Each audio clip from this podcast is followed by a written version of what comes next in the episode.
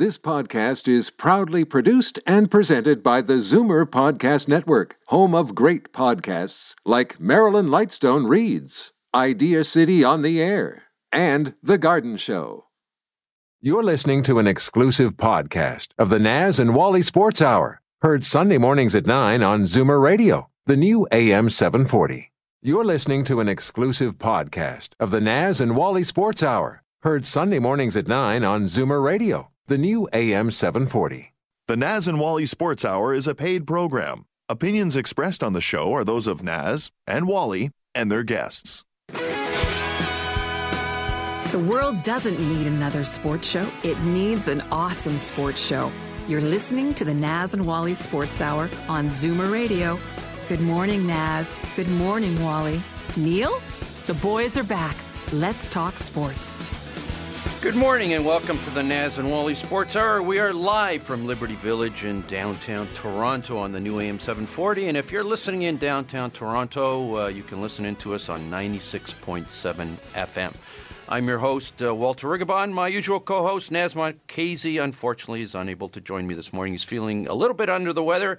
Naz, I know you're out there listening. Uh, get better soon. Hope to hope to see you back as soon as possible. But joining me in studio this morning, uh, Lou Franceschetti. Lou, of course, former Washington Capital, Toronto Maple Leaf, and Buffalo Sabre. Good morning, Lou. How are you? Morning, Wally. How are you? I'm doing great. I'm uh, a little bit uh, worn out from all the all the sport that's happening down in the United States, which is of course the biggest blood sport of all, which is the watching the Republicans go at it.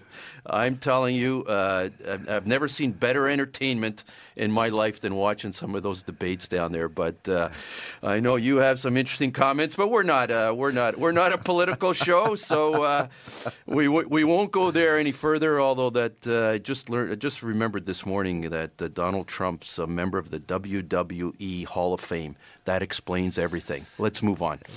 Uh, in, big story this uh, this morning, of course, was the return of uh, Dion Phaneuf. Before we get that, I just want to uh, tell our listeners who's going to be our guest this morning. We have Killer coming on the show after the first break, Doug Gilmour. Um, one of the most beloved Toronto Maple Leafs of all time. In the middle of the show, we'll be talking Raptors. Raptors are on a roll, and uh, we'll be talking to Leo Rout Leo Rautins, Raptors analyst. But a uh, couple of stories this week. The one from last night. Dion Phaneuf's return to the Air Canada Centre, and uh, there had been much speculation, Lou, that he wasn't going to get uh, a favorable response from the crowd. But, uh, uh you know, Dion had a lot of critics in the city, but I was I was kind of pleased last night. They gave him they gave him a round of applause, and he uh, he got choked up about it. You know what? At the end of the day, we tend to forget. Uh, you know, these guys are highly paid athletes, but they're human beings as well, and we always forget that. And he, he genuinely got choked up, and uh, crowd gave him a good response. He walked the, you know, he skated on the, on the ice, uh, gave a little clap to the fans, uh, put his uh, saluted the fans. I thought that was a, I thought that was a pretty special moment for a much maligned athlete. Uh, your your thoughts, Lou? Well, I think the first day Dion Phaneuf stepped onto uh, Leaf Nation territory was more or less uh, exactly what you said there. It, is more or less, you know, when you're anointed with the captaincy, even before you play one game with the Toronto Maple Leafs, you're, you're given the uh, the king of the reins here. You walk in, you turn the radio to your own station. Uh, it, it, says enough about him, but again, it, it comes down to Dion Phaneuf being the human being that he is. And unfortunately for, for him and for and for the Leaf fans out there, uh, everybody got caught up in the salary that, he was making. I think that was the biggest uh, uh, farce around uh, for a guy who was making six million dollars. Maybe he didn't deserve it, but that's not his fault. He worked hard. He came to the rink. Uh, prepared to play. He was a professional. Uh, obviously, there's going to be a dark link to his name with for the night that the salute night after the Nashville loss. But at the end of the day, he is a human being. It was a great gesture on the Toronto Maple Leafs uh, behalf to to give him a, a, ten or five minute video that they had, and you can see that uh, all the work that he did outside the game was uh, was unbelievable. You know, I mean, we we talked about Naz and I talked about Dion Phaneuf quite often, and you know, you you can criticize him as a hockey player, um, and and and. And, and, and the dilemma he faced, he got put into what was almost an impossible position. He didn't ask to be captain. He he was appointed captain. Um, you know the the most the two most. I mean, we've talked to a few Leaf captains, and we're talking to another one, former Leaf captains today. And you know, the you know, we've talked to Daryl Sittler in studio. We've talked to Dave Keon in studio. Um, you know, we've uh, we've talking to Dougie Gilmour today. We've, we actually had Dion Phaneuf on the show once, and he suffered to to to a certain extent. Dion Phaneuf didn't have the personality of a Wendel Clark or Doug Gilmour. I mean, the two most beloved athletes, uh, if you want, depending on how far you want to go back in Toronto, uh, certainly on the hockey side, were Dougie Gilmour and Wendel Clark. And you look back at their careers because they, you know, they, they, they gave their, you know, they gave their, they put their heart on the ice every single game they play. And the perception was that Dion Phaneuf didn't do that. And, it, and he wasn't that type of player. Um, he came in with incredible expectations. Uh, he was supposed to be the guy to lead them to the promised land. Uh, and quite frankly, in five years or whatever, they had what one one one playoff series and one one exit. Uh, he was criticized. Uh, the vitriol that that people used to criticize him with, including the media, was was, was over the top.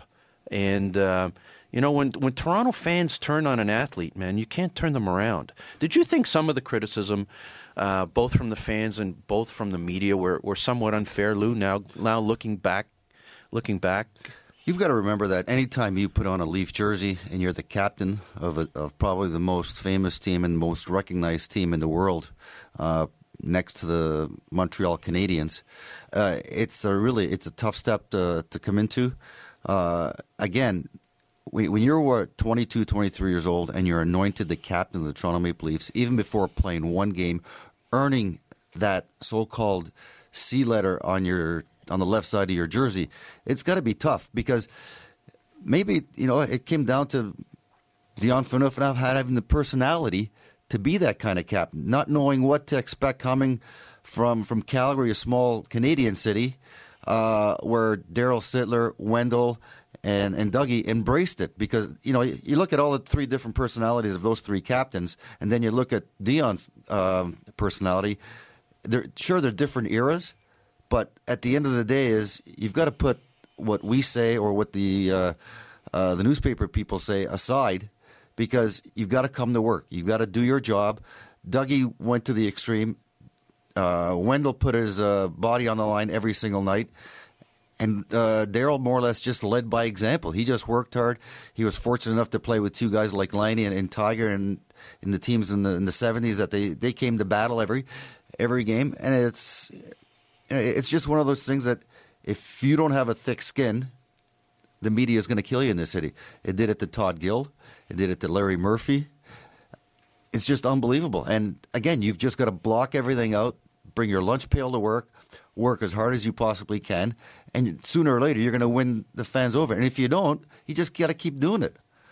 Anyways, uh, that you're listening to the voice of Lou Franceschetti. Uh, Lou, of course, former Toronto Maple Leafs, in, in studio with me, uh, co-hosting with me today. Uh, we're going to go to break, and as soon as we come back from the break, uh, we'll have on the line uh, the current general manager of the Kingston Frontenacs, who are burning up the OHL in the month of February. Doug Gilmour. We'll be right back with Doug Gilmour. It was a rainy day when Pizzaville brought back the large five topping pizza special for just $13.99 for a limited time. I'm whispering because the last time Pizzaville brought back this special, there was pandemonium in the streets, pushing, shoving, biting. So order now and order often, and hopefully you won't have any bite marks when this is over. Call Pizzaville for the large five topping pizza special at pound 3636 from your cell phone. Shh. There's an old saying entrepreneurship doesn't build character, it reveals character. Entrepreneurs learn to trust a person by trusting people. The law firm Rigabon Carly understands this. They know all about entrepreneurs because they work for them every day. They've earned their trust. They know that when it comes to meeting the legal and business needs of entrepreneurs, good enough is not enough. Rigabon Carly, the intelligent choice. Steele's Paint in Woodbridge, an enormous 20,000 square foot superstore that carries nothing but the best. Superior staff, superior advice, superior selection, superior everything. When you have a really tough job to do, they can knock it down to size. They'll show you how to get it done right, and because they only sell the best of everything, you'll get it done to last. That means superior satisfaction. Steele's Paint, 4190 Steeles Avenue West in Woodbridge, the best. At Titanium Logistics, we believe that choosing the right shipping company comes down to two issues price and cost. Most prices are competitive, will likely save you money too, but the cost of choosing the wrong company to service your cross border freight to and from the U.S. and Mexico can be extraordinary. If it's not where it should be, when it should be, that bargain price, worthless. Titanium Logistics, on time, on budget. Call 905 266 3014. Ask for Blair Downey. This is Daryl Sittler for Alta Infiniti in Vaughan. I've worked with some pretty great teams over the years, and the staff at Alta ranks among the very best. Expert sales, superior service, and the largest selection of Infiniti cars and SUVs in Canada, and the most competitive pricing anywhere. It's no wonder that Alta has been an all star performer for well over a decade. Visit altainfinitywoodbridge.com or better yet, drop by the number 7 Auto Mall at the corner of Martin Grove and Highway 7. Experience the difference that makes Alta Infiniti the captain's choice. With a little training, anyone can learn the security business while on duty at your home or company. It's unfortunate, but a lot of security companies are just not experienced enough to handle the complex dynamics of tactical security. And that little bit of training and experience can end up costing you a lot more than you bargained for. Peace of mind, trust, and honor is the foundation on which the Regal Security reputation is built. They're driven, they're respected, and they're unrivaled. They're everyday superheroes. Visit them online at regalsecurity.ca and find out how much they know, not how much they can learn. From face-offs to playoffs, field goals to own goals, you're listening to the Naz and Wally Sports Hour on Zoomer Radio. Good morning and welcome back to the Naz and Wally Sports Hour. We are live from Liberty Village in downtown Toronto on the new AM 740. And once again, if you're listening in downtown Toronto, we are also on 96.7 FM. We're pleased to welcome to the Naz and Wally Sports Hour, of course, Toronto Maple Leaf living legend Doug Gilmour. Good morning, Doug. Good morning, guys. How are you? We're doing great. Thanks so much. Of course, you're you're the current uh, general manager of the uh, Kingston Frontenacs, and uh, the Frontenacs are doing fantastic. Uh, won 10 of 11 in February, and I know you're down in southwestern Ontario and Upper Michigan this weekend. Uh, bring us up to date on uh, how well the how well the Frontenacs are doing, Doug.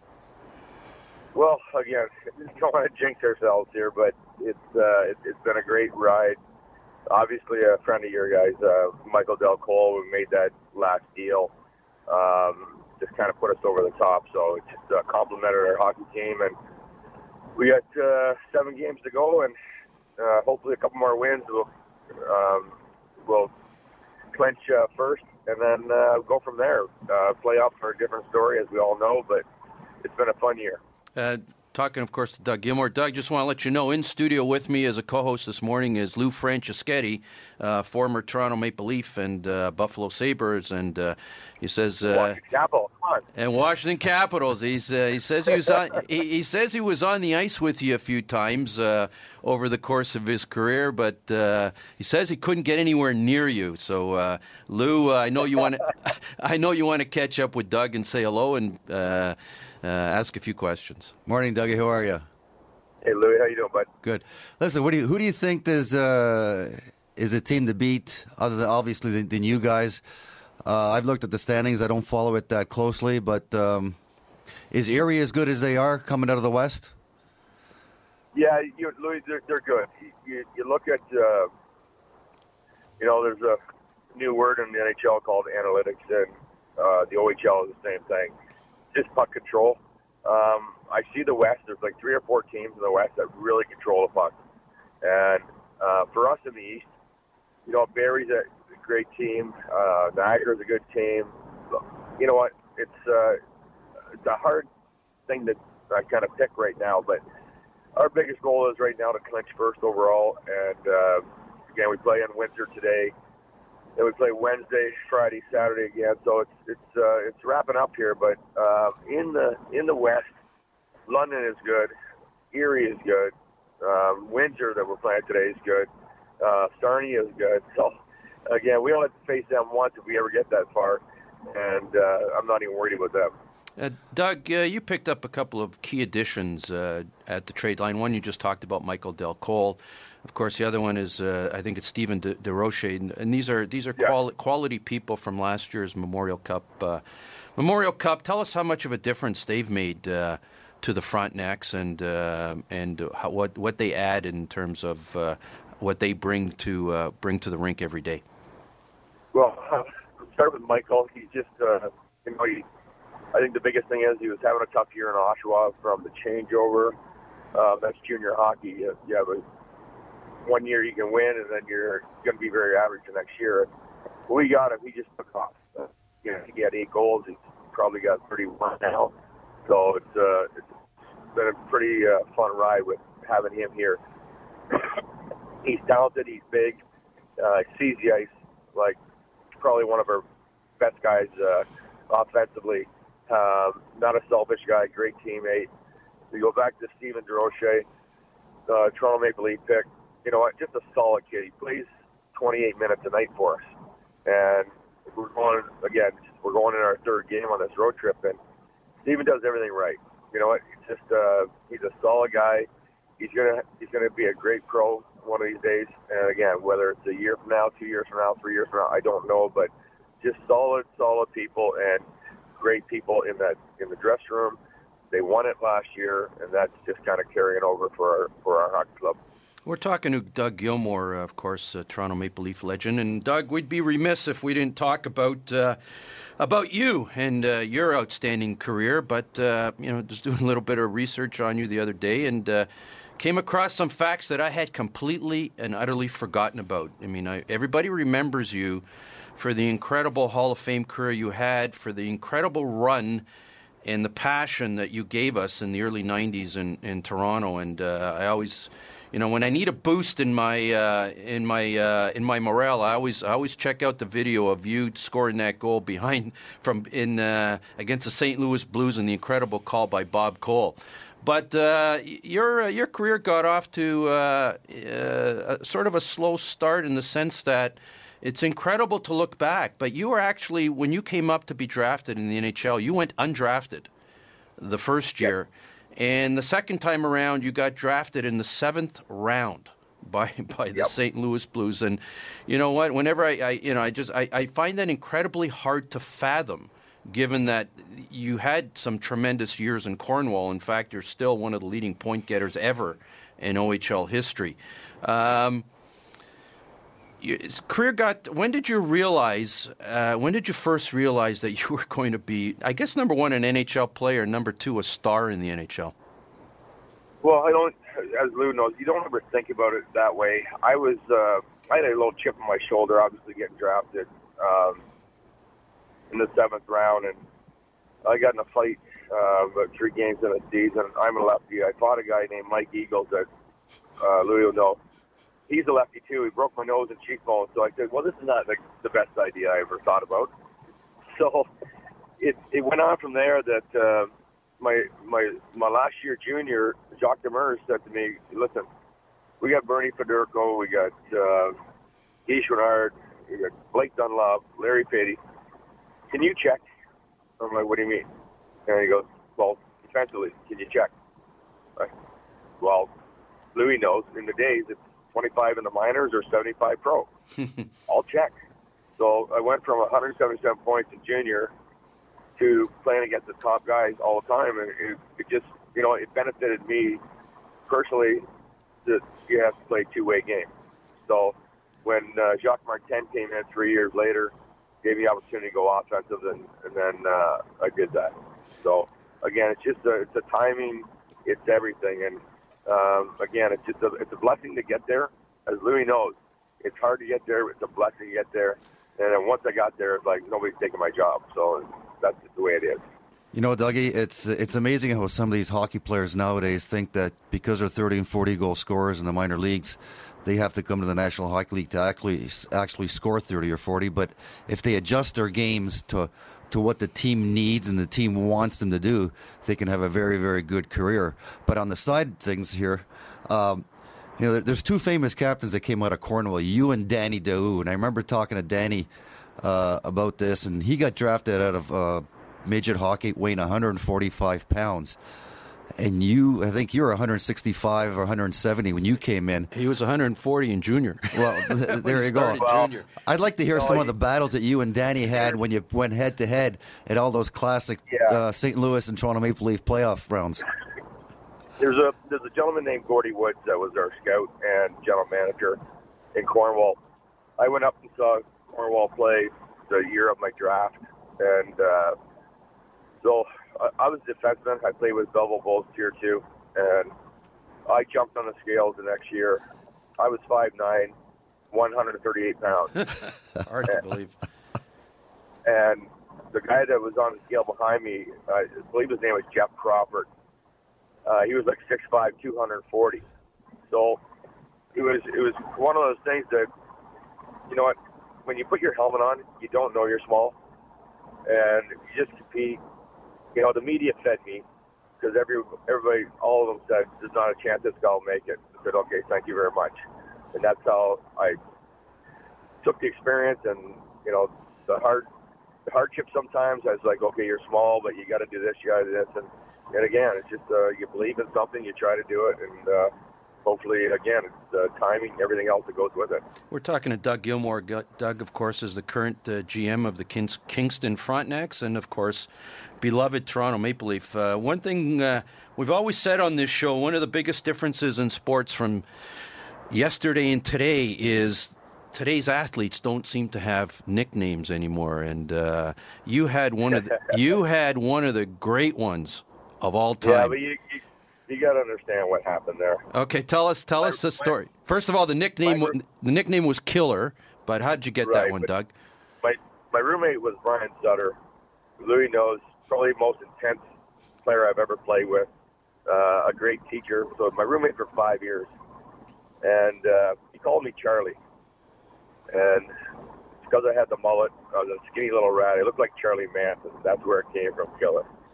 So not a not a great, not a good way to have it, but It certainly wouldn't be politically correct these days, and they'd probably edit it. But you know what? In in terms of the way you played the game, uh, uh, probably it, it to the extent that it reflected that you left everything on the ice, it was appropriate. Um, uh, well, you know, again, Lou knows it, it's a tough place to play.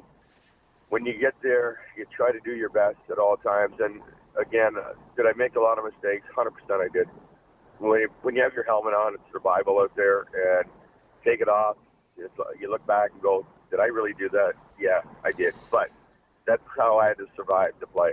And uh, again, I got no regrets about it. I love the game to this day, and I'm a big fan. Dougie, do you think that this league uh, lacks personality uh, because of all the money that they're making and you know all the hoopla that everybody does after they score a goal, but the true personality of an individual is is lacking um, in this game? you know what? It's uh, again, I've been out of it for 13 years, and it's uh, it's just a different game, and it's uh, whether it's better or not better, I don't know. Uh, as far as character wise, yeah, you, it's always good to have people that you know have a little bit of, I guess, character from TV to radio, whatever it might be, but it just uh, it's it's changed, and. Uh, Louis knows we play alumni games together and stuff, and we sit back and laugh and tell stories. Uh, I don't know if they're going to do that in, in time. Like to jump on a charter, go here, go there, go home. Do they have fun besides? I know they do, but it's just it's a different different time. We're talking to Doug Gilmour. Doug, we won't keep you much longer, but uh, one question I do have to ask you. Uh, we, you know, we've we've had uh, some uh, some of the great Leaf captains of all time have been on the show in the recent past. Dave Keon and uh, Daryl Sittler, and of course, we're privileged to have you, uh, a former Leaf captain, on the show. And the one question I always ask. Um, when did you, how did you find out that you were going to be the Leaf captain? Of course, we're going back to the mid '90s, and what did it mean to you? Well, obviously, um, my brother is 13 years older than I am, and uh, he played junior in London for a year with Daryl Sittler, Dan Maloney. So again, I was three years old. As I got older, you, you know, every Saturday night, we all did to this day. Well, it's not that much too many Saturday night games the way it used to be, but we had that opportunity to watch hockey. And when I played in Calgary, um, I knew I was getting traded. I didn't know where, and I got traded to Toronto. And just wow, this is really cool.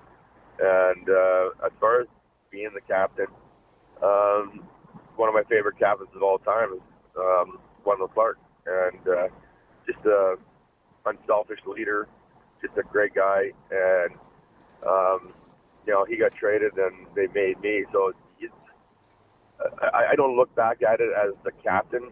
I look back at as my experience with my teammates and the teams that we had.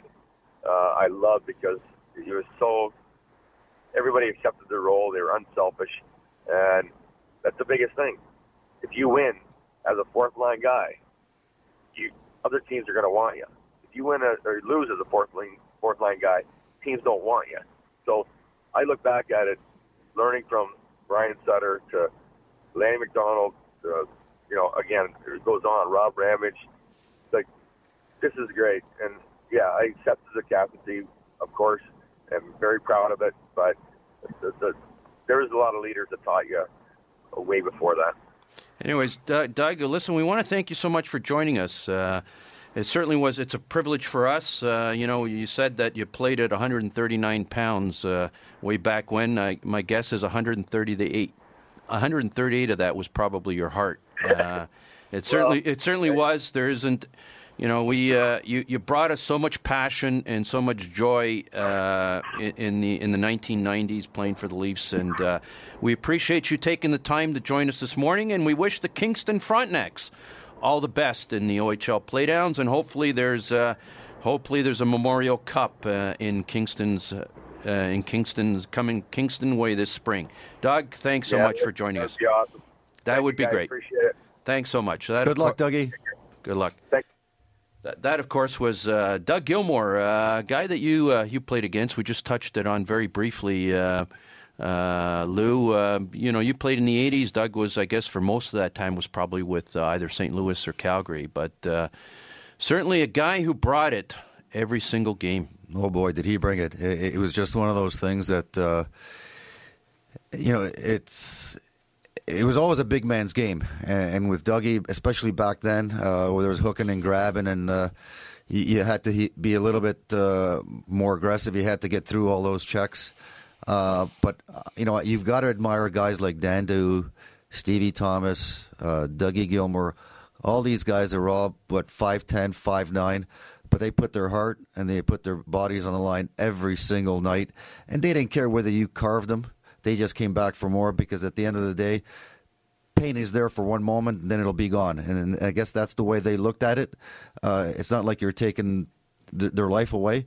More or less, you might be taking their life away if you get the advantage of them because they'll come back and they'll just want to get that extra step on you. But it, it's just it was admirable just to watch these guys play at the size and at the level and at the heart that, that they gave to this game.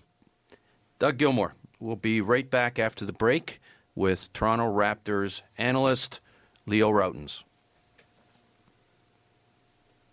It was a rainy day when Pizzaville introduced the really big pizza deal. It's even bigger than Toronto basketball star Jonas Valanciunas. He wears size 17 shoes, but the really big pizza is 18 inches, topped with pepperoni. Plus, you get 16 wings. And you get the really big pizza deal for just $29.99. Try getting Jonas for that. Call Pizzaville at pound 3636 from your cell phone.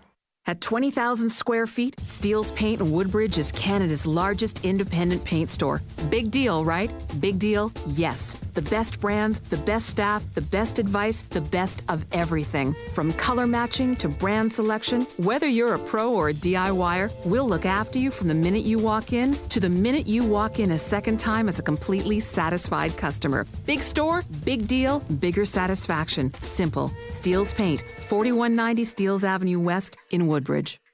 At Titanium Logistics, we believe that choosing the right shipping company comes down to two issues price and cost. Most prices are competitive, will likely save you money too, but the cost of choosing the wrong company to service your cross border freight to and from the U.S. and Mexico can be extraordinary. If it's not where it should be, when it should be, that bargain price, worthless. Titanium Logistics. On time, on budget. Call 905 266 3014. Ask for Blair Downey.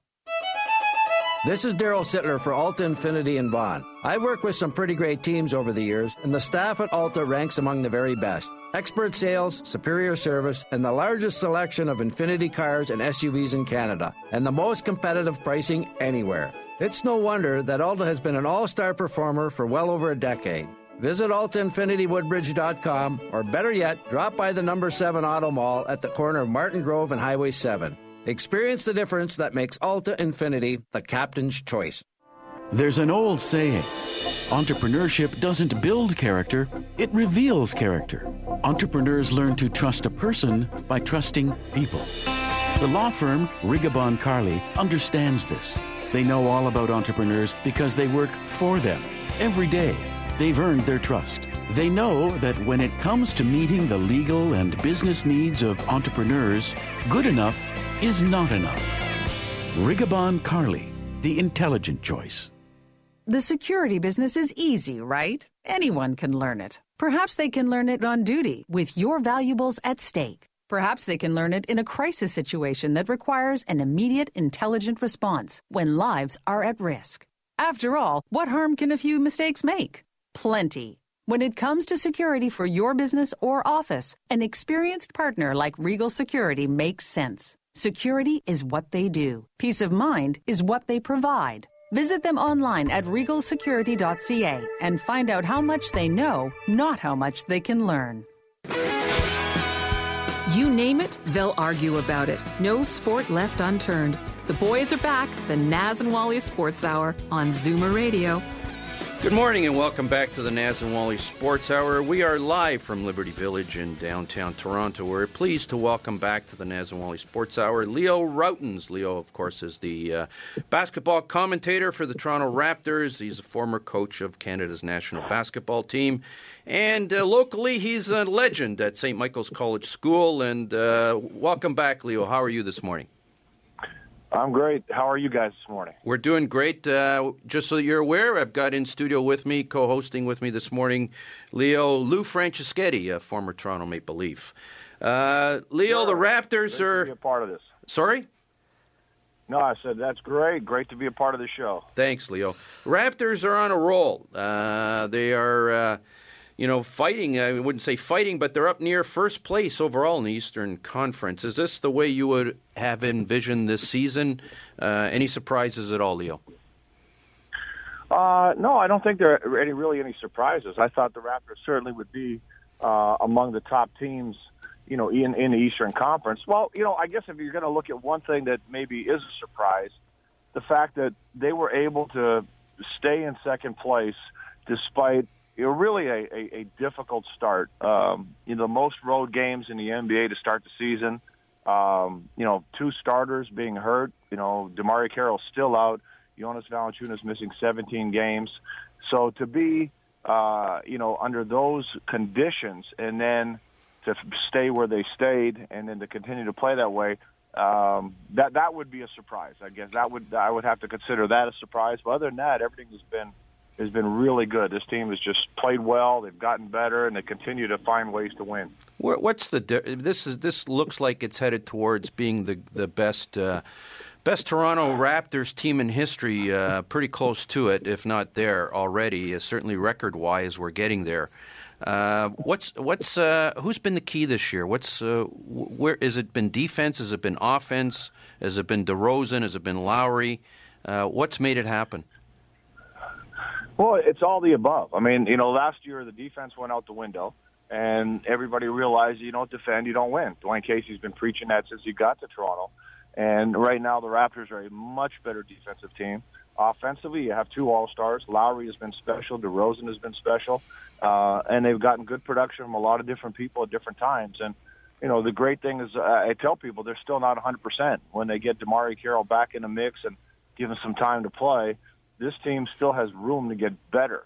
Uh, and that that's what I think makes this uh, makes this a, a special season, and they do have an opportunity uh, to do that. I think they will. You know, the last uh, you know two years ago they tied the franchise record 40, 48 wins. Last year they set a franchise record of 49 wins, and I believe this year you know they're going to top it. So um, you know, a lot of good things happening. Uh, but as as everyone talks about, and you guys hear it all the time, you know, what are you going to do in the playoffs?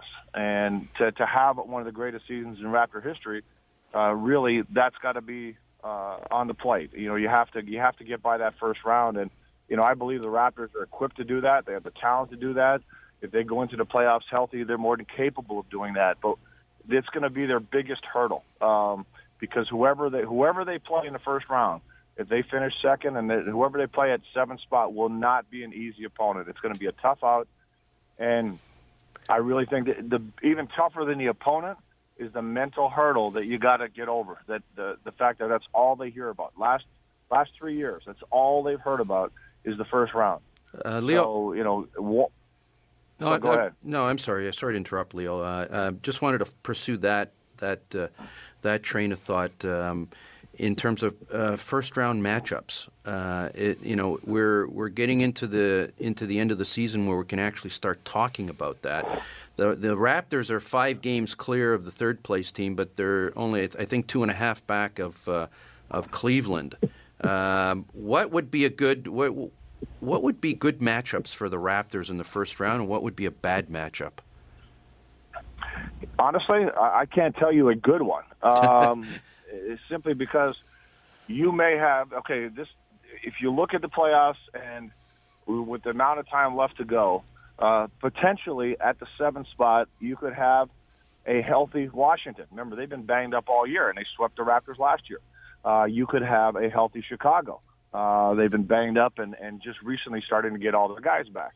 You could have a, a Charlotte team that is always a thorn in the Raptors' side you could have an Indiana Pacers that are that are having a surprisingly good year uh, with Paul George leading the way. You know, an All Star. Um, you know, when you look at the uh, Detroit Pistons that is on the rise uh, and playing, you know, better under under Stan Van Gundy and the new players they've been able to to put in that in that uh, lineup. So when you look at the potential matchup in a two-seven series, um, there is no easy one. There's no one I'd say I'd prefer over the other um, and they're all going to be they're all going to be a nightmare, and that that's the thing. And now, I do believe the Raptors can win against any one of those teams, but as I was, as I was saying, that that, that hurdle of getting over the hump when everybody says that's all that matters is going to be a, a, the bigger obstacle than the opponent, and that's that's my only concern is if they get through that first round. I really do believe the Raptors can get to the Eastern Conference Finals, but the the first round is going to be the the biggest obstacle. Leo, I remember last year the way this team started off, uh, coming out of the gate really strong, and then right after the All Star break, they went more or less on a downhill slide. Uh, obviously, uh, Lowry and DeRozan got broken down, and there really wasn't any depth there. This year, with the depth that you got with Cory Joseph, bringing DeMarre Carroll in as a free agent, uh, and getting Scola uh, as another free agent, it must have helped uh, the mindset of the players that were ahead of him the guys, the starting five, and knowing that Terrence Ross is more, or less having a more consistent year uh, than he had last year, it's got to be a good look at from from the point of view that the fans are are saying, listen, if, even if uh, Lowry or even DeRozan go down for a bit, or if they get broken down, they have capable uh, backups, or the depth of, of this team is is never has never been this deep before. Is that true? Oh, absolutely. And, and Bismack Biyombo was a big acquisition uh, over the summer as well. So um, I no, couldn't pronounce with, his name. Team, Yeah, well, you know what? It's uh, you know they have. Uh, obviously, you don't want anybody to go down at this point. I mean, you you have to stay healthy, and, and that's the biggest thing. I think if the Raptors can go into the playoffs at a hundred percent, uh, they can beat they can beat they can get to the Eastern Conference Finals. So that that's the whole issue is getting there, and the depth has made a huge issue, and that's why I don't see players breaking down. Um, you know, Dwane Casey is managing the minutes, and, and even though players are, even though, say, for example, Kyle Lowry's minutes, uh, you know, are high, but they're not the same minutes as last year. When you got a player like Cory Joseph, that you know, when he's in the game with Kyle and they play a lot together, half of Kyle's minutes are playing without the basketball in his hand, and that is that is takes so much wear and tear off a point guard when he can play without the basketball, and and also gives him a great opportunity to get shots. That's why he's shooting so well. So um, there's a lot of differences in this team because of the the new players, and I think that the players that were here learned some very valuable lessons, and they they did an unbelievable job, you know, handling adversity, and in the summertime, you know, retooling their bodies, you know, making sure that you know they understand now, they know what it takes regular seasons, you know, the great regular seasons don't carry the carry the weight. You got to perform in a postseason. So they've done everything they could possibly do to put their bodies in a position uh, to maintain all season long, and and that tells you uh, how important maturity and experience is. Um, Leo Rautins, Leo, uh, you, know you'd analyzed and have said twice already that uh, this is what they got to do to make it to the Eastern Conference Finals, but do they have a shot against Cleveland if uh, if, if if it's a Cleveland Toronto matchup? I guess any any sporting series, there's always the possibility. But what would have to happen for the for the Raptors to knock off the the Cavaliers if that matchup happens? Well, LeBron would have to, you know, fall into Lake Ontario and not make it to the game. it's like the, it's pretty simple. I mean, here here's the thing. I believe there's three teams that can win an NBA championship: Cleveland, San Antonio, and Golden State. Uh, there's some other people that are, are, are think they can, but I, I don't think they can. Uh, so there's three teams, and Cleveland is the one team in the East. And you know, uh, everybody says, "Hey, the Raptors can beat them. The Raptors can beat them." You know what?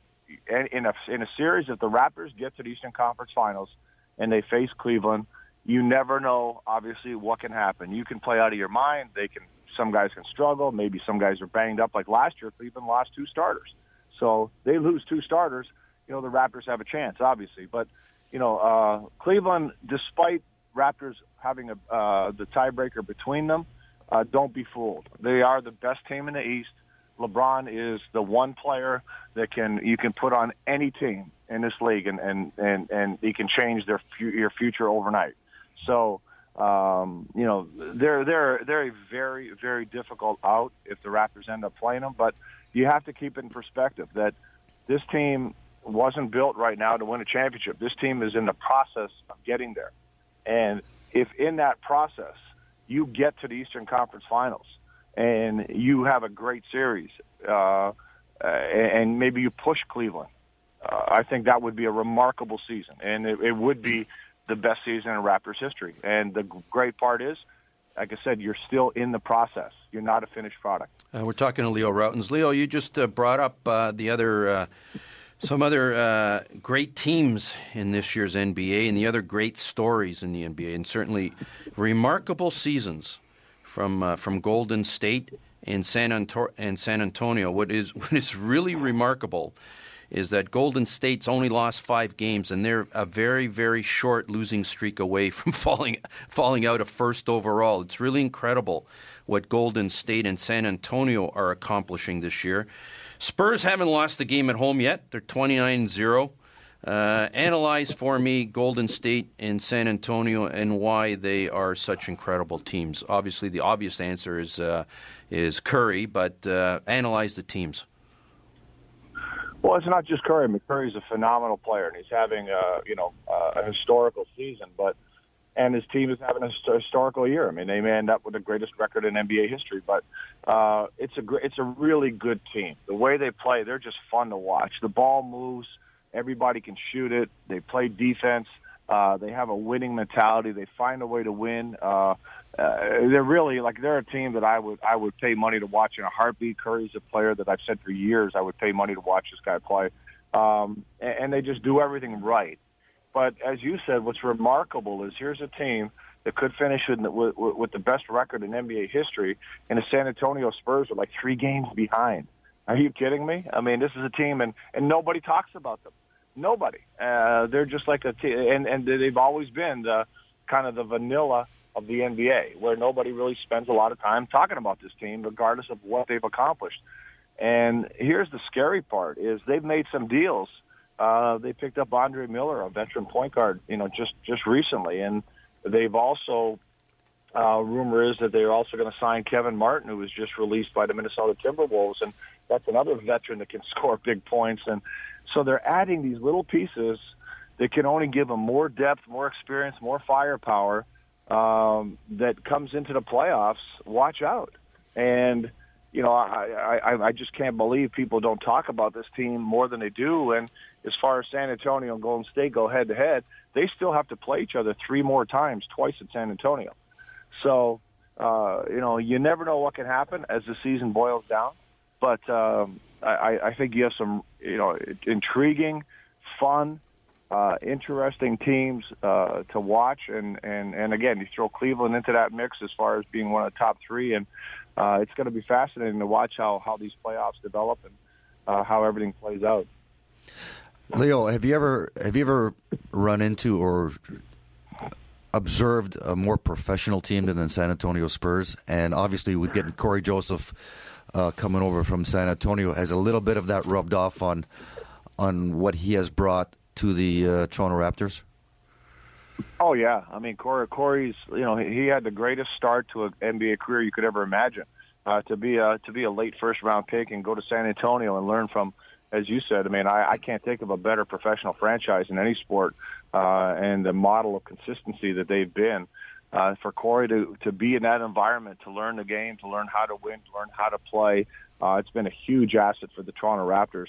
Uh, and you know, he, you you can't even put into words, you know, what what he's meant to this team. And uh, plus, being from Toronto, that's just icing on the cake. That you know, here's a Canadian kid, or from Pickering, Canadian kid that's uh, you know is part of the you know the fabric of this team and and and the national team, and it's it's just a great fit. But you know, when you, I've said it for years about San Antonio that if I was an NBA GM, I would park outside their locker room and uh, all training camp, and whoever they let go, I'm going to grab because they spend so much time and they're so good at scouting, evaluating, bringing players in, drafting guys that nobody's heard of that all become players. I mean, Cory Joseph was untouched by almost everybody in that first round when he was drafted. Look at him today. Uh, you know, you can go down. Ginobili was a second round pick. You can just go through their whole roster and and players that they've had in their program that people gave up on, nobody cared about. But they put them, they they found them, they developed them, and they they made them players that they are. And and so, like I said, they've been they've been doing this for a long time, and I think there's a lot of GMs that don't quite understand and like I said, I would be parking in their parking lot and just waiting to see who comes out of that locker room that they let go. We've been talking to Leo Rautins. Leo, uh, we uh, certainly appreciate you once again taking the time to come on our show on a Sunday morning, and uh, we certainly appreciate your insights into all things basketball. Uh, uh, thanks, thanks so much. Hey, my pleasure. I always enjoy coming on with you guys. Thank you. Have a great week. Thanks, Leo. That, of course, Bye. was Bye. That, of course, was Leo Rautins, uh, basketball analyst, and uh, certainly the Golden State San Antonio. I didn't realize they have three games left between each other. I'm certainly going to look those games up on the schedule because that should be the best basketball of the season. Well, especially with two of them in San Antonio yeah. where they're undefeated. Uh, you know, there, there's there's teams in the West that you put them in the East and they're going to rank yeah. right up there with the Raptors and uh, in Cleveland. So I, I still wouldn't count out Oklahoma City with the explosiveness they have yeah. with Westbrook and uh, Durant. and Durant. Yeah. And then the big question mark is where's Durant going to go next year? Unrestricted free agency. Uh, you know who, who, who the hell knows that uh, where he goes? Yeah, where he goes. Certainly, it's going to be some interesting basketball. Like I'm going to certainly circle Golden State and San Antonio. Three games left. Two in San Antonio. Going to circle those on my calendar. Certainly want to watch that. There's some uh, other interesting uh, Developments this week in the world of hockey, and uh, Lou, you and I want to talk. We want to chat in the last few minutes we have, and uh, we've got time for a couple of quick calls. If you want to give us a call, talk about anything sports, 416 360 0740. 1 740 4740. There is a huge hockey event coming to Toronto, or it's been called a huge hockey event coming to Toronto this September the World Cup of Hockey. And uh, there were announcements of the preliminary rosters this week. And there's some interesting developments in some of the players. And the one interesting omission from the Canadian team is PK Subban. Now, this isn't the let's let's be clear here. This isn't the final team. It's the first 16. There's going to be some more picks on June the 1st. I have every expectation that PK Subban will probably end up being on the on the final World Cup roster for Canada. Um, your thought? Should he have been on the initial four? Should he be on the team, Lou? I really don't think he should have been on the first four. And the reasons are you look at the first four that they are given. They're a safe, solid defenseman Duncan Keith, uh, Shea Weber, uh, Drew Doughty, and uh, Vlasic out from, from San Jose. They were the top four D coming out of the, uh, the Olympics three years ago. And it was more or less you look at what Mike Babcock, whoever is going to be coaching this team, is they're going to want safe players. And I think PK, as exciting and as a great personality that he is, uh, I'm not sure if they want him on this team with the chances that he takes. You've looked at the uh, the games that Montreal has played in the last ten days. He puts some, he, puts himself into a position where he thinks he has to do everything. He has to make the perfect play every single time out there, and it's caused the Montreal Canadiens dearly. I'd say probably me four or five points.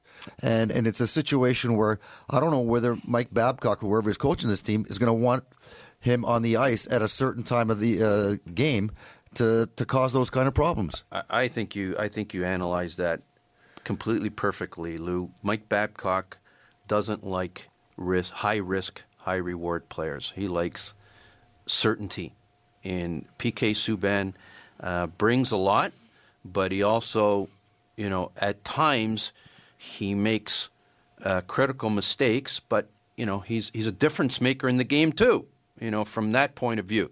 I think he, eventually he should be on the team.